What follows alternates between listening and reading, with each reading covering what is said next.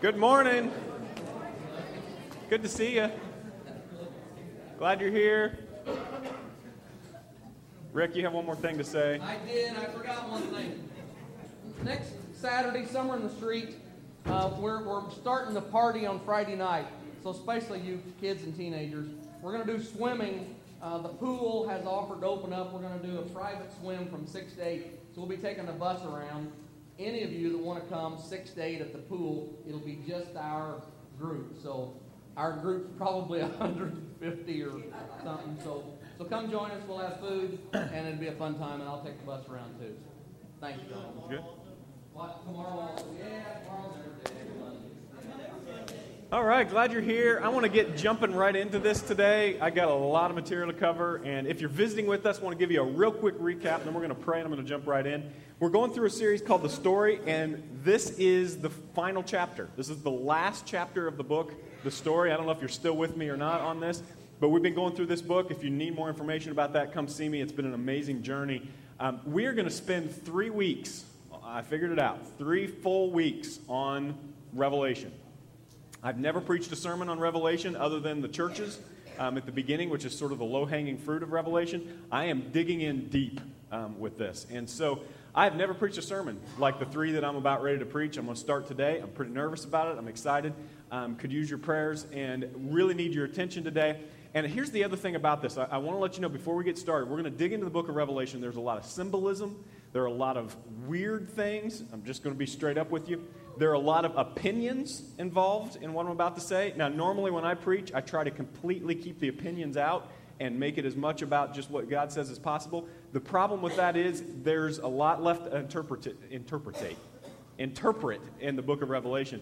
And so I'm going to do that. Now, I want you to know I have studied like crazy, maybe as hard as I've ever studied for any sermon series I've ever preached for the next three weeks, and I'm going to be pushing hard. I've got piles of information on Revelation, and I have condensed them down to what I believe. And I'm going to say, when, when it's left up to interpretation, I'm going to say, this is what I believe. Other people may believe this this is a great opportunity for you to dig in um, to the Bible as well. If you're visiting with us, if you're not a Christian, if you're trying to decide what you believe about God and who Jesus is, um, you've picked a great opportunity, a great time to, to hear this. It is confusing at points, it is hard to understand at points, but this could be the most fascinating, interesting part of the entire book of the Bible.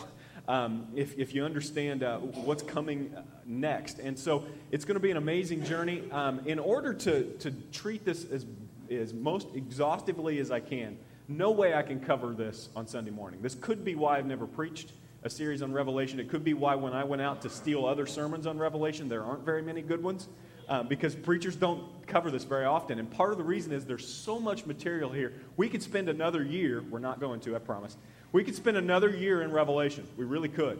Um, and, I, am not going to do that, but I'm going to pull out the most important, or what I consider to be the, the broadest strokes of the book of Revelation on Sunday mornings. And then starting on July 17th, which is not this Wednesday, it's the following Wednesday, I am going to try to keep my schedule clear on Wednesdays as often as possible. And I don't know when I'm going to have to when I'm going to tell you and when I'm not, but I can tell you on the 17th for sure, I will be here at 6 o'clock to talk about the book of Revelation. It will be more laid back, it will be more in depth. There'll be a lot of question and answers. You're going to hear me say a lot. I don't know. I'll get back to you on that, okay? Um, and we're going to dig through this together. And we'll just keep doing that as, until we feel like, you know, we've kind of exhausted this thing. So, make sense? That's the plan. Um, be here at 6 o'clock on the 17th. There's nothing formal. Bring your own coffee. We're not going to have food. We're not going to, I'm just going to come. We're going to open up the Bible. I'll have a little bit prepared, and then we're just going to dig, okay? Now, I need your prayers. I, I honestly, um, the way I prepare a sermon is much different than a lot of people. I, I don't manuscript my sermons. A lot of people write word for word what they're going to preach. I don't preach that way. I, I wish I could. I told Risha when we pulled in here this morning, this is when I pull in the drive, I said, man, these are the moments where I wish I was a manuscript preacher. so it's all written out. All I have to do is read it. But you'd be bored because I don't do well in that scenario. So I don't preach that way. So what I have is a ton of information today. And I'm going to pray that God kind of leads me and moves me. I've prepared as hard as I can, and I'm going to let God get what He wants to out of this. So, would you pray with me? Take a deep breath, um, and then I need your attention today, and we're going to dig through this. God, we thank you for the way you love us. We acknowledge in this space, we acknowledge right here, right now, that when we try to put ourselves in the center of our lives, it leads to misery. Those people in this, the people in this room who are Christians, who have followed you for a long time, know that to be fact. The people in this room who have never heard and never really cared, never really pushed towards you, um, and don't believe that you're even there, God, they know when they put themselves in the center of their life, it leads to misery. So we all come to this place where we want something more. We want something different. What we have done doesn't work. So, those of us who, especially those of us who have followed Jesus, want to know, we want to understand. The book of Revelation, God, is so thick with symbols and numbers and things that, that seem to be really significant, but we don't understand. So here's what we're going to do. We're going to pray, God. I, have prepared as much as I can. I'm going to ask the audience today to, to give everything they have with their attention. And God, we pray that what you would do is that you would lift out of these pages what's most important. That we would sift through all of this and hear the message that you want us to hear. And most of all, that we would be ready for whatever comes next in your son's name. Amen. All right, so you heard me say it. I've done my preparation. You need to do your part this morning. Stay awake, stay ready. If you need to, ask your neighbor to slap you something, whatever you got. If you brought in something with you today, like a, a pain, if you got something going on in your life, if you got, which I know I've been hugging you, and I know that's why I do that. I can tell some of you got some serious things going on in your life. I don't know what that is this morning. But I'm going to ask you if you can, just for this moment, if you can suspend it. Just hold it in suspense. Because what I believe this morning is that the message that God has for us, and I say us because I'm not real sure what it is myself, I'm, I'm working through that with this, and He's got a message for me too this morning. It's already spoken to me. You will miss it if you get caught up in what's going on around you. So we need some perspective this morning. We're going to dig right into this. This is the last chapter of the story. Now, that said, um, you can kind of put that thing away, put it on the shelf. You're going to want to go back to it. If you've got a friend um, who doesn't understand the Bible and you want to give them a Bible, this is a great thing to give them. Um, but for now, you can put this on the shelf and dig back into your Bible, the book of Revelation, as we go through this. And I'm just going to jump right in. This is the very first chapter of Revelation. This is a man named John, and, and we're going to dig into him a little bit, and I'll tell you why. That next slide. Here we go. Revelation chapter 1, verse 1, it starts this way. The book starts in a very strange way. It starts like this The revelation of Jesus Christ, which God gave him to show his servants things which must shortly take place. And he sent and signified it by his angel to his, his, servant John, who bore witness to the word of God and to the testimony of Jesus Christ, to all the things that he saw. Blessed is he who reads, this is you, blessed is us, you and I who reads and those who hear the words of this prophecy and keep those things which are written in it. And this is the ominous sentence For the time is near. It's true. The time is near. This is a, an introduction into um, what, what many of us as Christians believe is what is coming next for earth what is coming next for heaven, what is coming next for hell, and for eternity. And honestly, if you're here and you're kicking the tires on the God thing, you have come at a great time. Because you're going to kind of get the full sense of what the message of God is about. And, and by that, you're, you're going to see the way this thing ends, according to the Bible. Now, if you're like me, some of you are and some of you aren't. If you're not, then uh, you've been blessed. Um, but I, I, I have not been given the gift of faith. It is not one of the gifts that God gave me. He gave me the gift of preaching and of teaching, and I have some other gifts. I have not been given the gift of faith, which doesn't mean that I don't have faith. It just means that I work really hard for it, which I think makes me a better preacher. Um, but I work really hard for my faith. It doesn't come naturally to me. It doesn't just, when I hear something from the Bible, it's not just like it hits me and I believe it immediately. I, ha- I have to dig. And when I, when I dig into something that is meaning, as meaningful as this, when I, when I read what, what John is, is saying in this book, it makes me wonder who wrote it and why God would bless him with this message. So I want to start, before we get too deep into this, you need to know about the person who is writing the, the, the, this book of Revelation. His name is John. And he is a, he's sort of a strange dude. Um, John is a, a, fisherman. He has a brother um, who he and his brother were fishing one day, and Jesus came to them when Jesus was on the earth and said, You're going to follow me. You're going to drop everything else you're doing. You're going to follow me. And the guy had a, a strange enough life and had, had tried everything else in his life that he just laid everything down. Now, I don't know where you are in your life, but can you imagine if somebody walked into your job today and into your life and said, You know, I know this is what you do, but I'm going to ask you, what if he went into Rick Finney and just said, Rick, no more propane? I know that's what you do. I know that's who you are. No more propane. No more Paragon New Life Christian Church. No more. No more of that. You're going to follow me. What would it take? There's got to be something in the person. There, obviously, there's something in Jesus that draws him out. He follows Jesus, and as he follows Jesus, he becomes one of not Jesus' uh, most important disciples, but one of Jesus' best friends.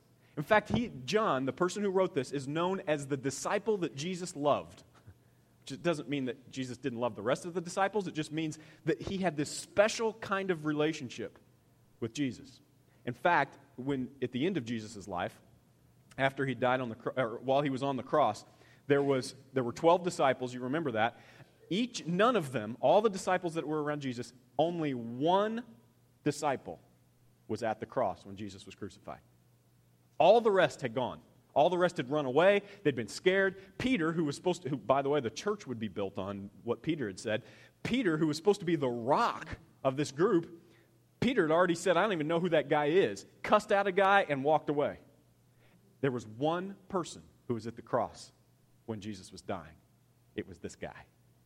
And Jesus looked down at, from the cross and he says, and this is a whole other sermon, but he looks down at John and he looks at his mom, his mother, Mary, and he says, John, take care of my mom.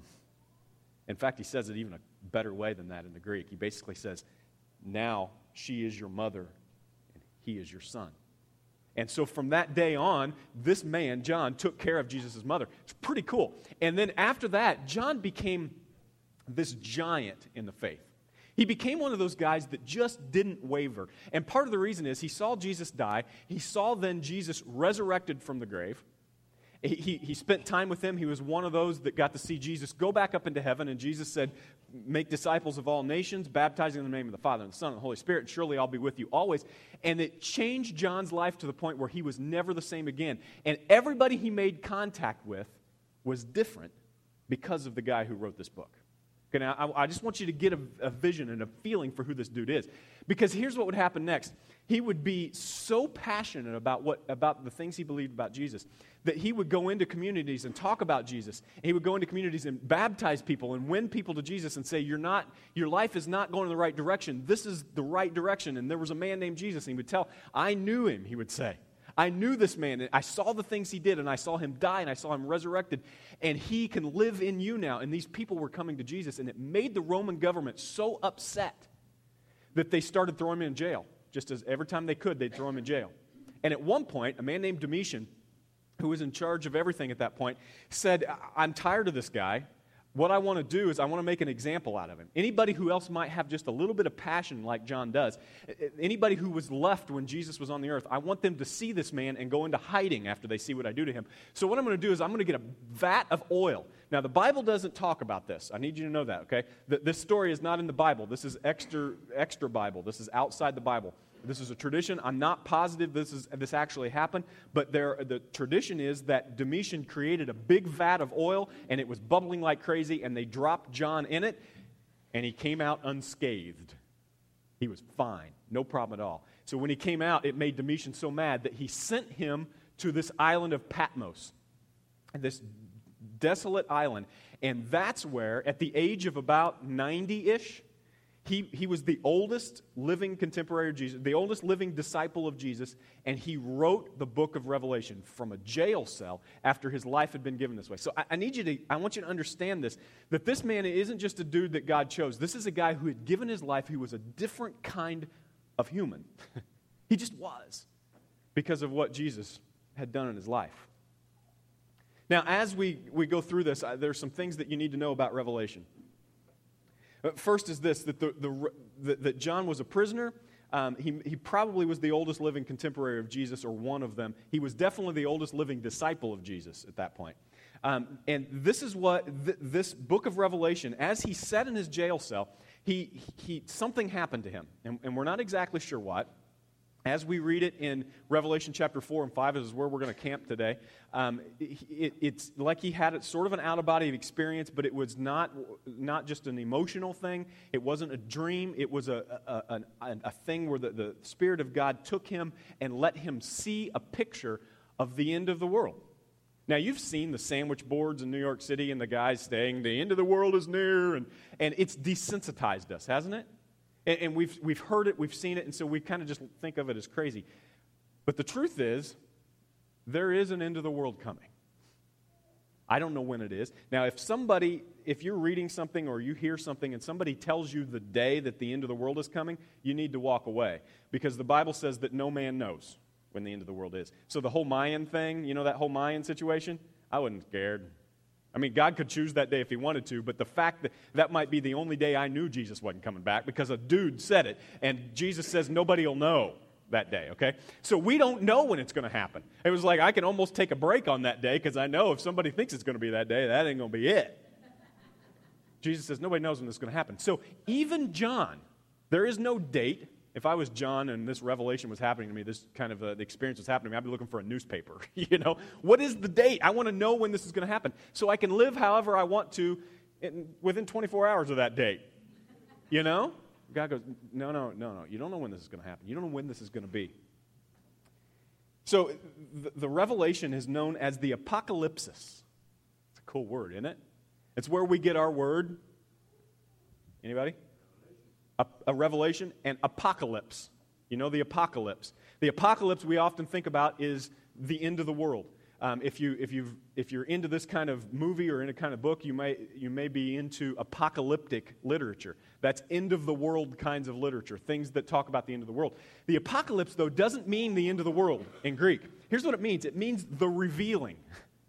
It means that something has been closed, something has been closed off, it's been covered, and this is the revealing. So the revelation isn't just a picture of what's to come, it is the revealing of something that God has hidden up until he met John in a prison and let John see what's next. Now, you need to know in the book of Revelation, it's one of the most fascinating books in the Bible, and most Christians, if you ask them what they're most interested in in the Bible, they would say the book of Revelation. In fact, it's one of the most requested Bible studies in all of churchdom. Okay?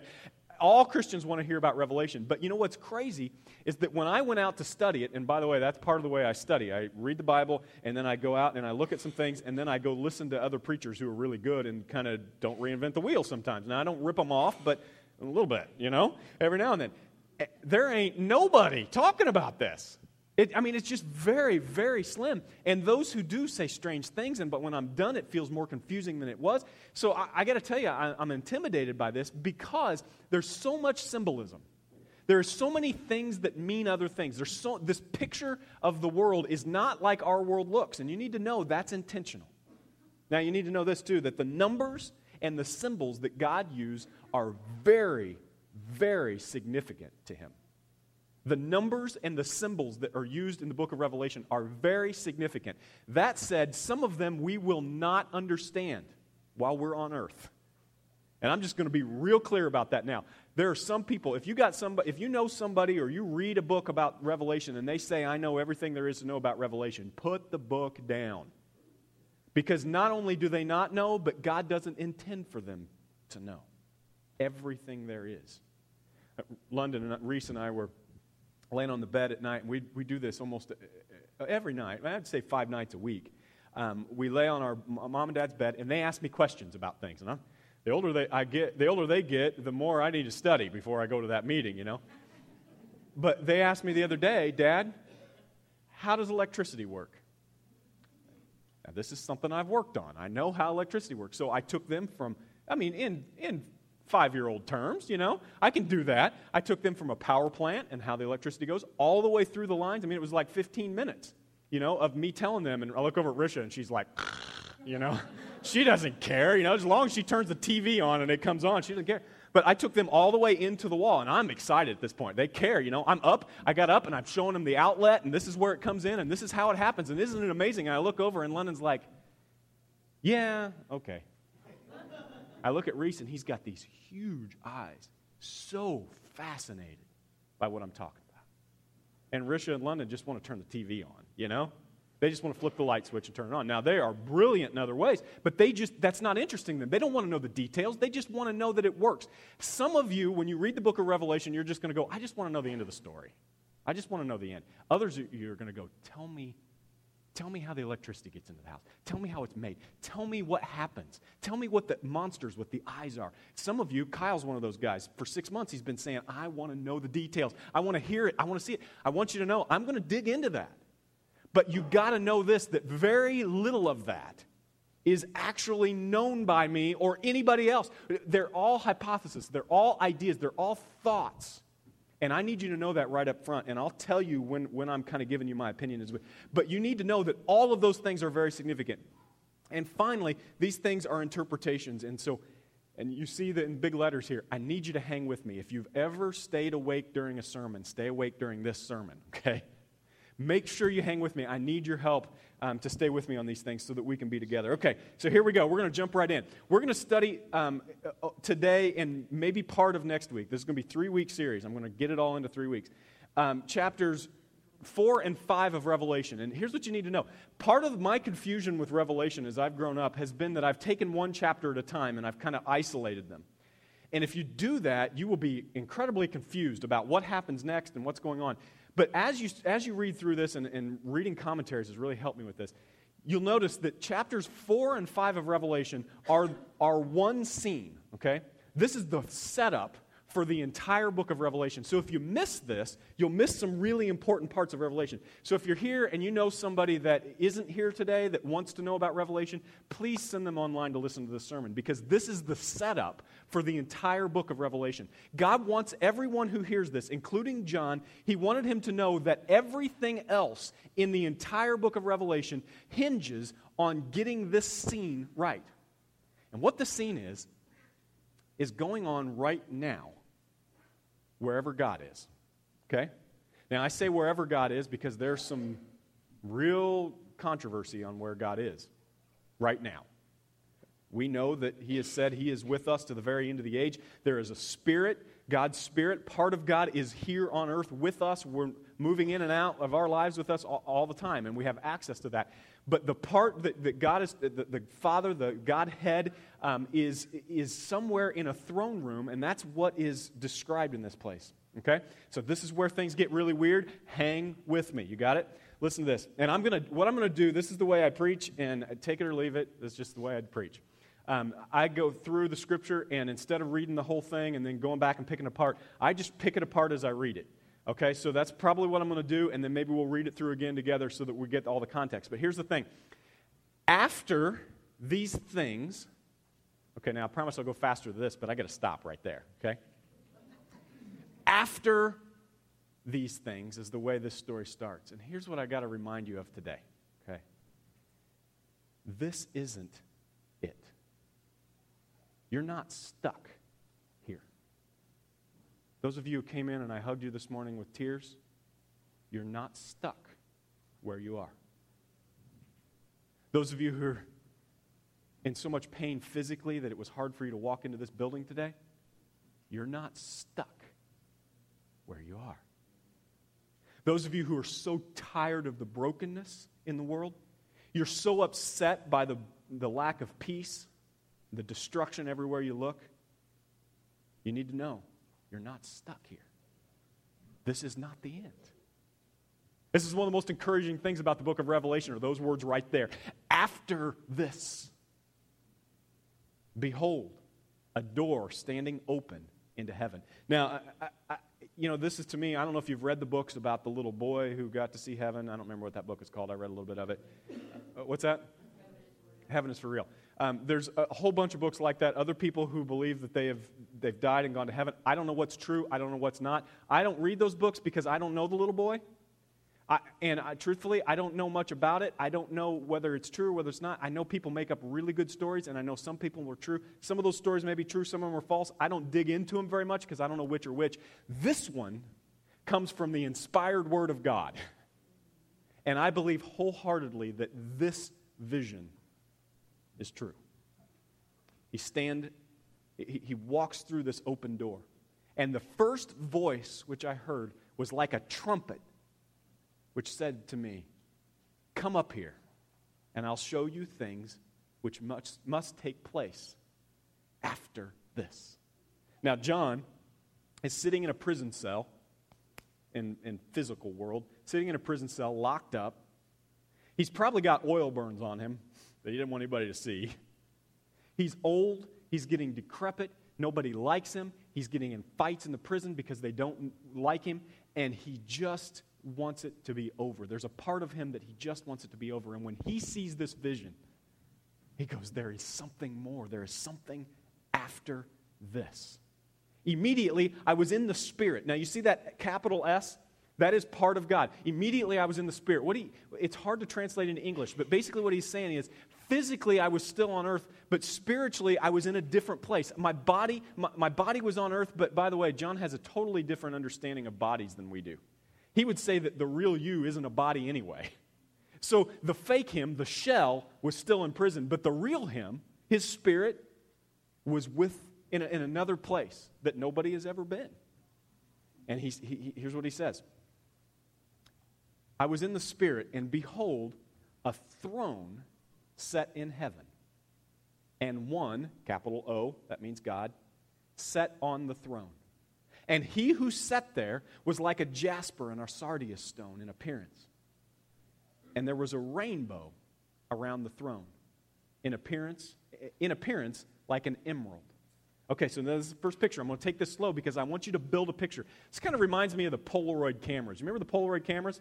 I remember uh, the first time I ever saw a Polaroid camera, you take a picture and then you wave it, and as you look at it, you know, you kind of see some things. That's the way the book of Revelation is. It's kind of like a Polaroid picture. It's going to kind of appear. And that's what I'm going to try to do as we read through this verse. I want you to build in your mind. This is why I need your attention today. Because you need to build this up. And if you pay attention and then you fall asleep and you pay attention again, you're going to end up with a weird Polaroid picture, okay? So I need you to stay awake so you can help build this Polaroid today. Here it is. Okay, so he walks in and he sees this throne room, okay? And one of the pictures of God throughout all of the Bible is that he is on a throne. Now, it's not a, it's not a throne like, like a chair, okay? It's a platform. And you'll find out why that it's a platform in a little bit. But it's a, it's a big platform. And the first thing that, that uh, John sees is this platform. And he, he sees that God is on it, but he doesn't really describe God. He just says there's this beautiful light and an emerald. And you see what else he says there? A rainbow. Now, if, if you've been reading the story, or you've been a Christian for a while, uh, the word rainbow triggers some things all the way back to Genesis in you, doesn't it? Remember what a rainbow was in the story? It was a promise, wasn't it? You remember what the promise is? Anybody? You can talk. God will never destroy the earth again like that, ever. So, one of the very first things, you need to hear this. One of the very first things that John sees he sees God. God sets this whole up thing for him. He sees the throne room, and the very first promise is no matter how bad things get, and it's going to get ugly. Kyle goes, Yeah. Next Sunday, and a little bit of that, it's going to get ugly. And God says, Before any of that, I want to remind you of the promise that no matter how ugly it gets, I won't ever destroy everything. Now, this is a this is a foreboding sense, but it's also this promise, okay? So I want you to catch that. When, when the Greeks would have read this and when John would have seen that rainbow, he would have immediately thought of that promise from God. We don't do that very much because we don't live in that like they did, but he would have immediately thought of that promise, and that was important. Okay, verse 4. Around the throne were 24 other thrones. Are you getting a picture? I don't know if you're good at pictures in your mind or not, but you need to get a picture of this. So you get this big platform and around it are 24 thrones, chairs of some sort, with 24 different people on it. I'm going to tell you who I believe they are here in a minute. On those thrones, I saw 24 elders sitting clothed in white robes, and they had crowns of gold on their heads. Now, we don't know. This is one of those things. I told you I was going to say this. We don't know who those 24 people are for sure. And if you read something or you hear a preacher or a teacher tell you that this is absolutely who those 24 people are, then you run because we don't know. God doesn't tell us specifically who they are. Now, all that said, I have a thought. It's fun, isn't it? I want to be clear. Yeah. I want to be clear that it's just, a, it, this is what I, my best guess. See, now, I told you, didn't I, that every time you see a number in Revelations and throughout the Bible, it's significant. This is a significant number. The number 24, to me, is the most significant part of those 24 elders. Why would God use the number 24? And this digs us all the way back. It, it, raises a series of questions. Why would God use the number 24? Now, there's a few different reasons for that, I believe. A lot of them have to do with the temple. A lot of the things that, that God told people to do with the temple and with the tabernacle use the number 12, which is a derivative of 24, and of 24. And those two numbers together are really big to God all the way through the Bible. Now, I believe that I believe that there's a possibility that these 24 elders, 12 of them, which happens all the time, that number 24 gets split up throughout the Bible all the time. 12 of them, I believe, could be the 12 apostles. Now, what's weird about that, and this is where my theory gets a little kicked in, in the bottom, is that if they were the 12 apostles, wouldn't John say, and I was there with them? Because he's one of the apostles, right? So that's where my theory gets a little bit. Now, here's the cool thing the other 12 could be the leaders, the 12 tribes of Israel. Okay? Now, there's a, there's a lot of people that believe that's the case. Truthfully, it doesn't matter.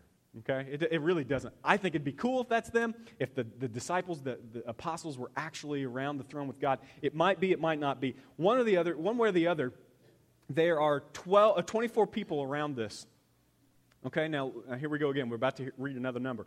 And from the throne proceeded lightnings, thunderings, and voices. Scary scene.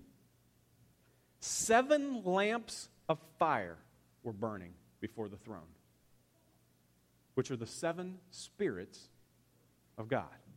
Okay, I want to read that slow because otherwise this starts sounding like the 12th day of Christmas. On the seventh day of Christmas, the Spirit said to me. You know, if we're not careful, we just start reading it, you know? So I want to read it slow and I want to hear it.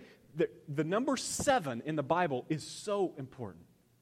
Eh, there's something about math, and not to me. I, I didn't get the math gift. Faith and math were not in my underneath my Christmas tree when I was born. I, I did not get the math gift, but I know people who love numbers. They love math. There's something spiritual about it. I've got a friend who's a worship leader, and I think he would write his songs with numbers if he could. He just, he's a math teacher and a worship leader. Weird dude. And um, really good guy. But he loves numbers. And there's this thing about math. God created it, he, he loves it, and he uses numbers very specifically. The number seven is huge throughout the Bible. If you don't believe me, just go Google what does the significance of the number seven in the Bible? You won't believe the, the references in the Bible that you see from the number seven. And basically, uh, to save you some time, what the number seven symbolizes to the Greeks, and God uses very symbolically here, is completion.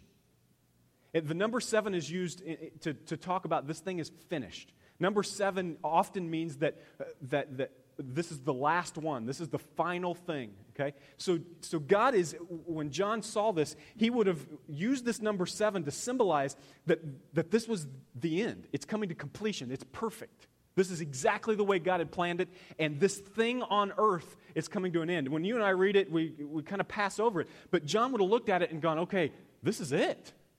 This is the end.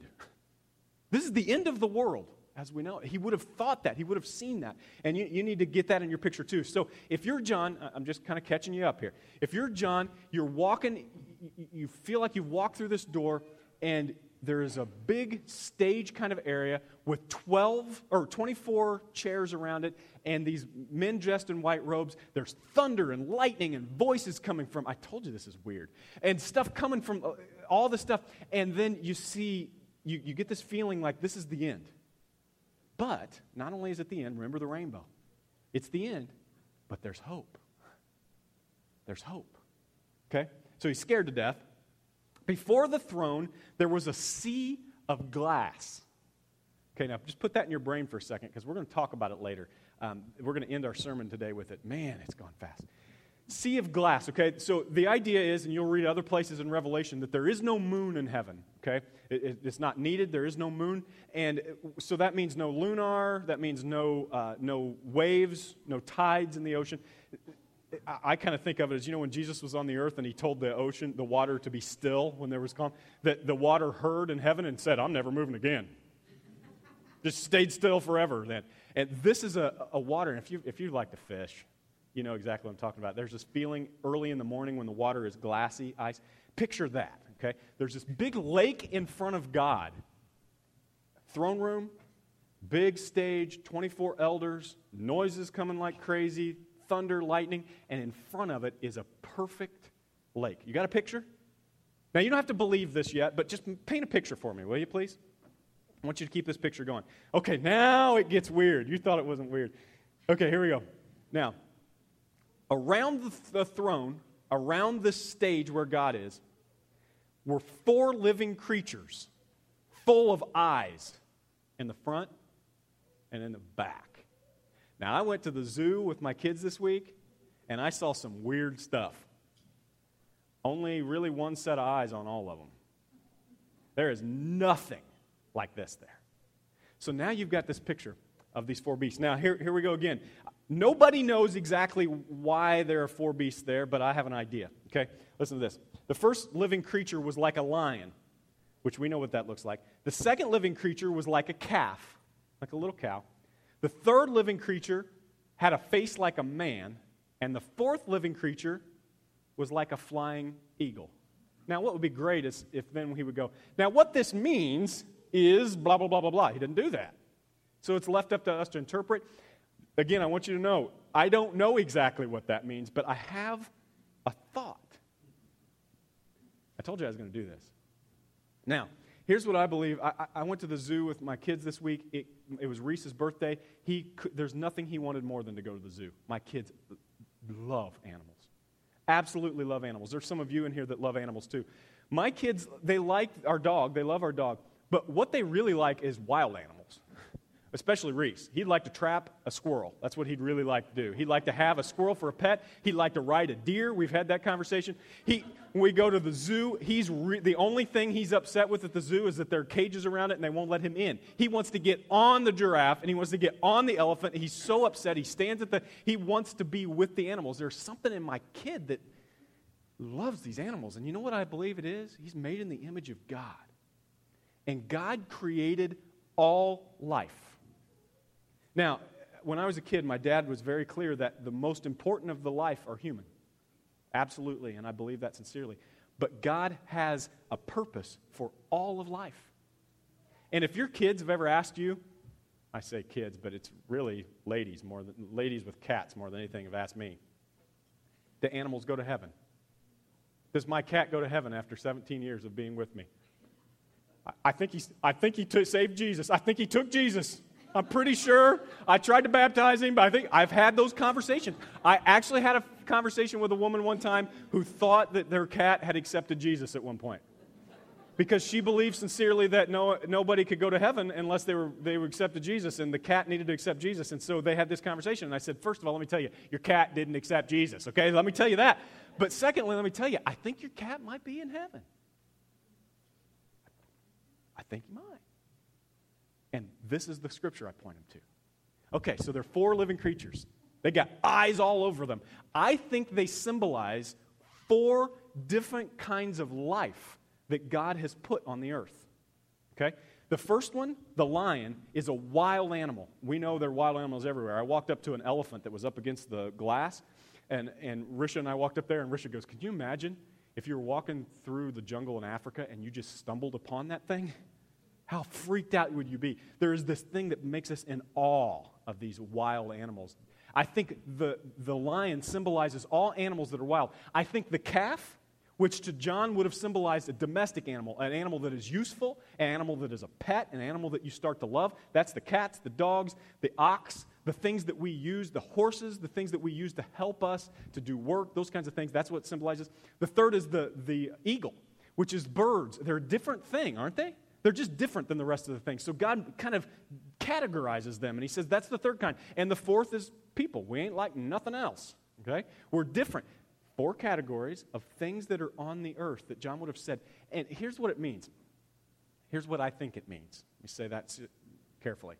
Here's what I believe it means that these, these four different types of animals all represent all the life that God has created in all its categories, in all its wonder, and they are centered on God. They have all these eyes. Now, when you see all these eyes, what experts believe, and I think I agree, when you see all these eyes, what it would have meant to the Greeks at the time, what it would have meant to John was that this being can see everything.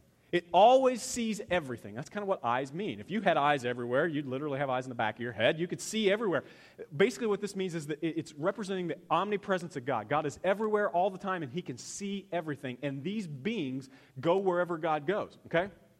I told you it was crazy. You got a picture? Crazy big beasts. This ain't the zoo. you got fire and thunder and stuff, and this is leading somewhere. We're still going. Next slide. The four living creatures each had six wings, and you thought they were already ugly. Six wings, each of them, were full of eyes around and within, and they do not rest day or night. That'd be awesome. Saying, Holy, holy, holy is the Lord God Almighty, who was and is and is to come.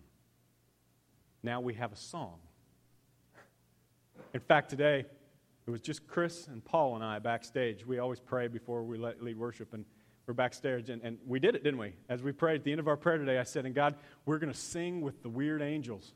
Holy, holy, holy is the Lord God Almighty who was and is and is to come. Right now, whatever, wherever it is, right now, these big beasts with six wings and eyes all over them, representing all of God's life, are singing to God, Holy, holy, holy is the Lord God Almighty, who was and is and is to come, because there's more. Whenever the living creatures give glory and honor and thanks to him who sits on the throne who lives forever and ever, the 24 elders fall and bow down before him who sits on the throne and worship him who lives forever and ever and cast their crowns before them, saying, You are worthy, O Lord, to receive glory and honor and power, for you created all things, all these beings. See why I think that? And by your will they exist and were created. Okay, now here's where I want you to go with this. We can take a step back, keep that picture in your mind. Here's how John would have felt. Here's what John was thinking, and here's what God is leading us to today. In the real world, this isn't the real world. This is the real world. If a being were to come to earth, they would go, What is up with that camel? He only has two eyes. Where I'm from, there are eyes everywhere. If the, the real world that has lasted forever and will last forever, the real world looks like this. You're weird. See the twist? Now, here's the thing about the real world. In the real world, all of this, and you, if you're like London and Risha, you go, just turn on the TV. Just tell me what this means. Just let's just go. Let me tell you. The whole picture is setting up the scene that in the real world and in the world to come, the way things really are, God is in the center and everything revolves around God. It's called, it's called theism when we believe in God. Okay? It's a, it's a belief in God. It's called being theocentric when we put the word theo means God, centric means center. When we put God in the center, the real world, the way things are outside of earth, is theocentric. Everything revolves around God. The elders, the ugly beasts, the water, even, is worshiping God. This is the real world. Okay, so you need to know that this is the way things go. This is what the throne room of God looks like. And by the way, most of us aren't theocentric in the way we live in the fake world here. We're meocentric, aren't we? We're not theocentric, we're meocentric. Everything revolves around me. Let me tell you, I can promise you this. If everything revolves around you, whether you believe in God today or not, whether you believe in all these creatures and all this stuff going on, if everything revolves around you, you have a sick soul. And a sick soul leads to symptoms that you don't want.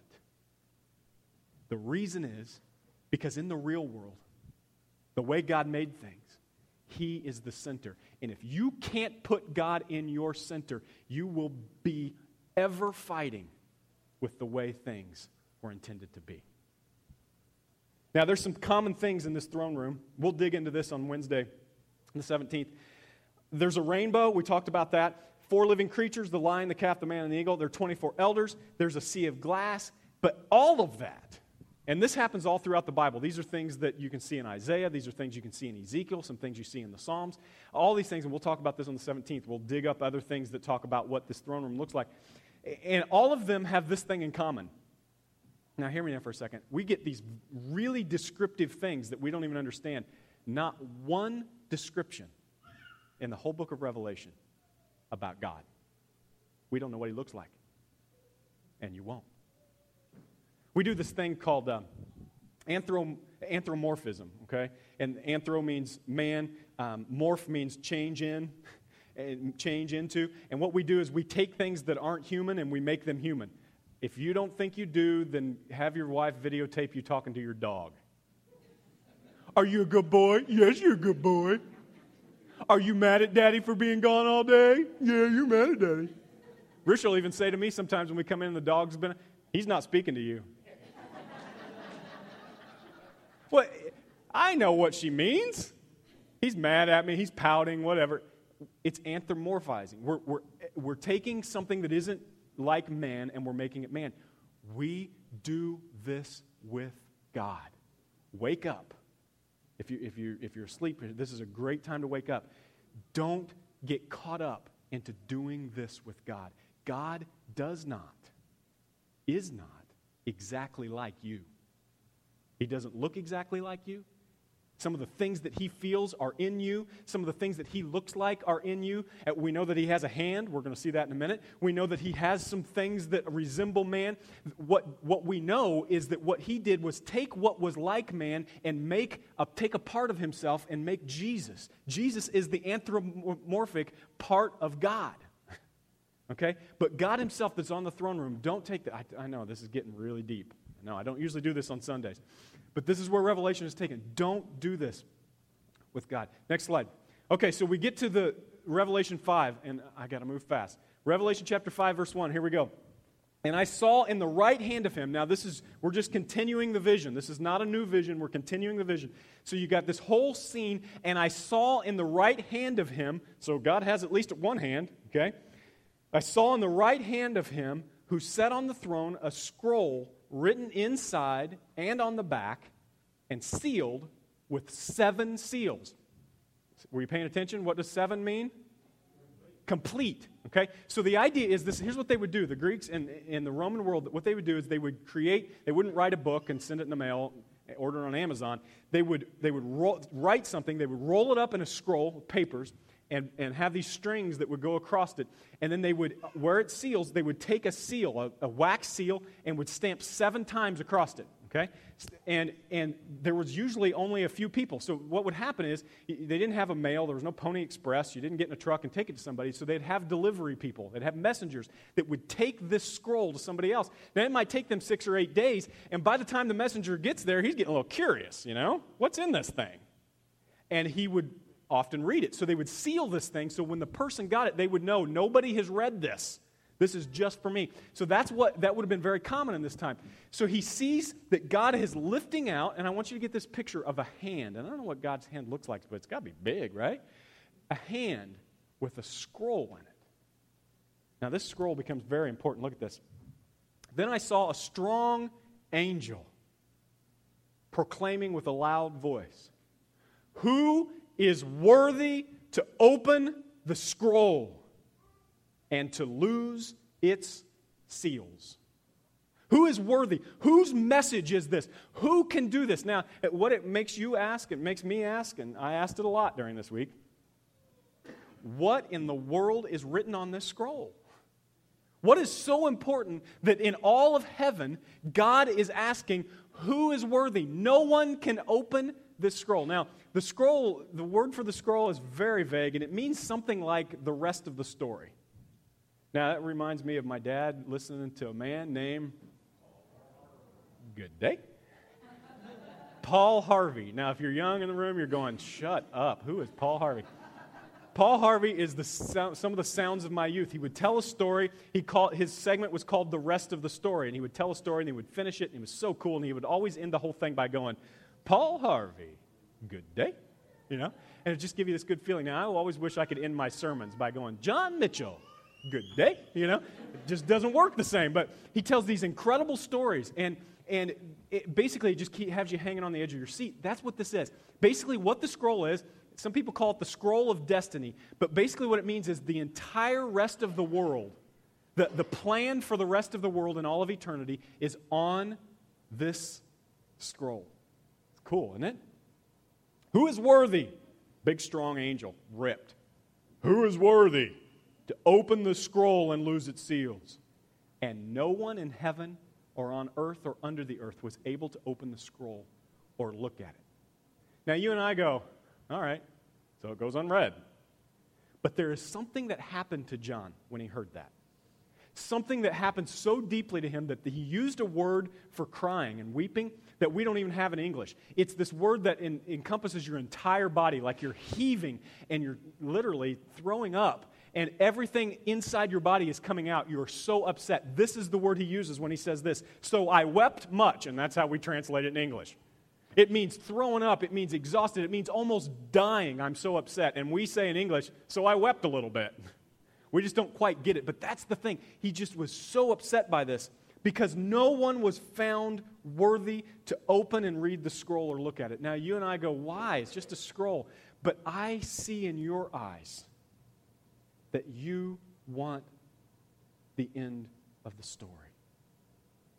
What John wanted was the story to end. He wanted the good, he wanted the hope. I see it in your eyes, that emotion that I want what's next. I want hope and peace and things to be the way it was intended to be. Now, look at this. But one of the elders said to me, Don't weep. Stop throwing up over this thing. Don't weep. Behold the lion of the tribe of Judah. Jesus, the root of David, has prevailed to open the scroll and to lose seven seals. And then I looked, and behold, in the midst of the throne and of the four creatures, and in the midst of the elders, stood a lamb as though it had been slain. Blood probably on it. Having seven horns and seven eyes. I don't know why the horns were there. I'm not sure why the eyes were there, but we know what seven means, don't we? This is it. It's completion which are the seven spirits of God sent out into all the earth. Then he came and took the scroll out of the right hand of him who sat on the throne. Only one being worthy of the future. It's Jesus. Now I'm going to ask you today. We're going to put this in 2013, okay? All the way back. What are you holding on to in your life? that is so broken, that is so messed up, that is so far your story, whatever it is in your life that is causing you so much pain that you're desperate for the future, I want you to know this morning that you can raise out your hand to Jesus. Now, what we like to do is raise out our hand and go, Jesus, take it. You can have it. Take it. Take it from me. And we take it back. God, Jesus, I, I want this addiction gone in my life. But you take it, will you? Jesus, get rid of this terrible marriage problem that I've got, but take it back. I don't want to do what I have to do. Uh, you just take it. God says, if you reach out your hand, this is the picture I had for you today. I think it's because of Revelation. I'm getting these symbols in my head. I had this symbol today of, of some of you finally raising out your hand and going, Who is worthy to take the junk in my life? Who is worthy to make what is bad good, who is worthy to make what is broken whole, who is worthy to take things from the way they are to the thing the way they should. And there is one being. This is him, the Lamb of God who was slain. Okay, I got to finish. Next slide. So here's, here's the end of the picture today. It's, it's for me, and it's going to lead us to some crazy things. So we need this picture of God. We need this picture of God who is in charge. We need this picture of God who is the center of everything. We need the rainbow. We need all of this stuff. We need this picture of, of Jesus coming to save the day. We need all of this because what is coming in the next couple weeks and in Revelation is the end of the world. And it's just like it sounds. It's awful. It's terrible. It's hell on earth at times. There is a mess coming. But I want you to know this love wins, God wins. And this is a great picture to leave you with. Revelation chapter 4 6, we read it, and I told you we'd come back to it. Before the throne, there was what looked like a sea of glass, shining and clear. This is the picture I want to leave you with today. Band, you guys can come up. I think it's, it's, it's great to think about God sitting on his throne in charge of everything. And I think if you can think this morning as we dig into Revelation about this lake that sits in front of God. And here's what Micah, who is a prophet, says about that lake. You ready? Who is a God like you? This is what Micah says. Who forgives sins and the wrongdoings of your chosen people who are left? He does not stay angry forever because he's happy to show you loving kindness. He will again have loving pity on us. He will crush our sins underfoot. Yes. Here's your sentence. You will throw all of our sins into the deep sea. It's, it's the sea that sits in front of God. The picture is that God is taking all the messed up things you've done in your life, all the messes, all the junk in your life, and He's stomping them.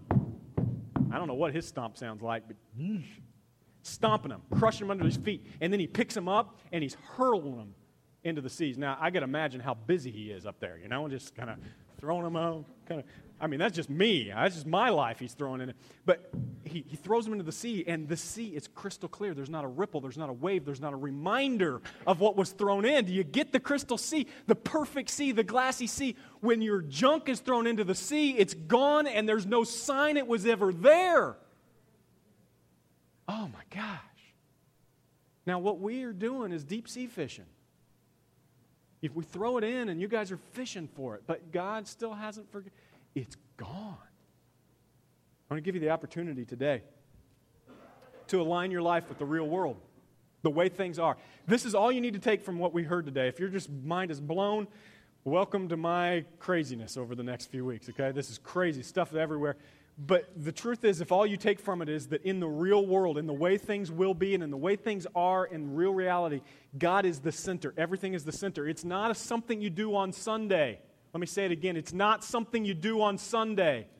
God isn't something you do when you hear a song that reminds you of Him. God isn't something you say before you eat. God isn't something you do right before you go to bed. That isn't who God is. And if you're here today and that's how you see God, you're not living life in the real world. No wonder your life is a mess. No wonder you can't find peace, hope, and joy. No wonder, because that's not the real world. If you want the real world, take the one who sits on the throne with eyes and beasts and wings and elders and a sea of glass in front of him and put him in the center of your marriage. Put him in the center of your car. Put him in the center of your work. When that happens, you can go back to that God and say, You promised that when I align my life and make you in the center, things are different. But until that happens, don't expect it. Don't expect it. This is the message of Revelation. I need a sandwich board. the end is near, friends. I've never said that from a pulpit. The end is near. Don't wait because someday God will be in the center of your life whether you choose it or not. You get it? One day you will bow whether you choose it or not. Choose it now. Give your life, give your mess to the Lamb today. Hold your hand out. I'm going back to that wall. I've got elders, I've said they're going to keep an eye on it in case we get a line. I'm going back to that wall. If you want to hold your hand out and say, God, take it from me, who is worthy of taking this today, I want that picture of my life. I want it thrown into the sea. If you want that today, you can have it. It is yours today. Engage in what is real in the real world. Stop deep, dead, deep sea fishing for your sins and the junk in your life. And today, be ready. John Mitchell, good day.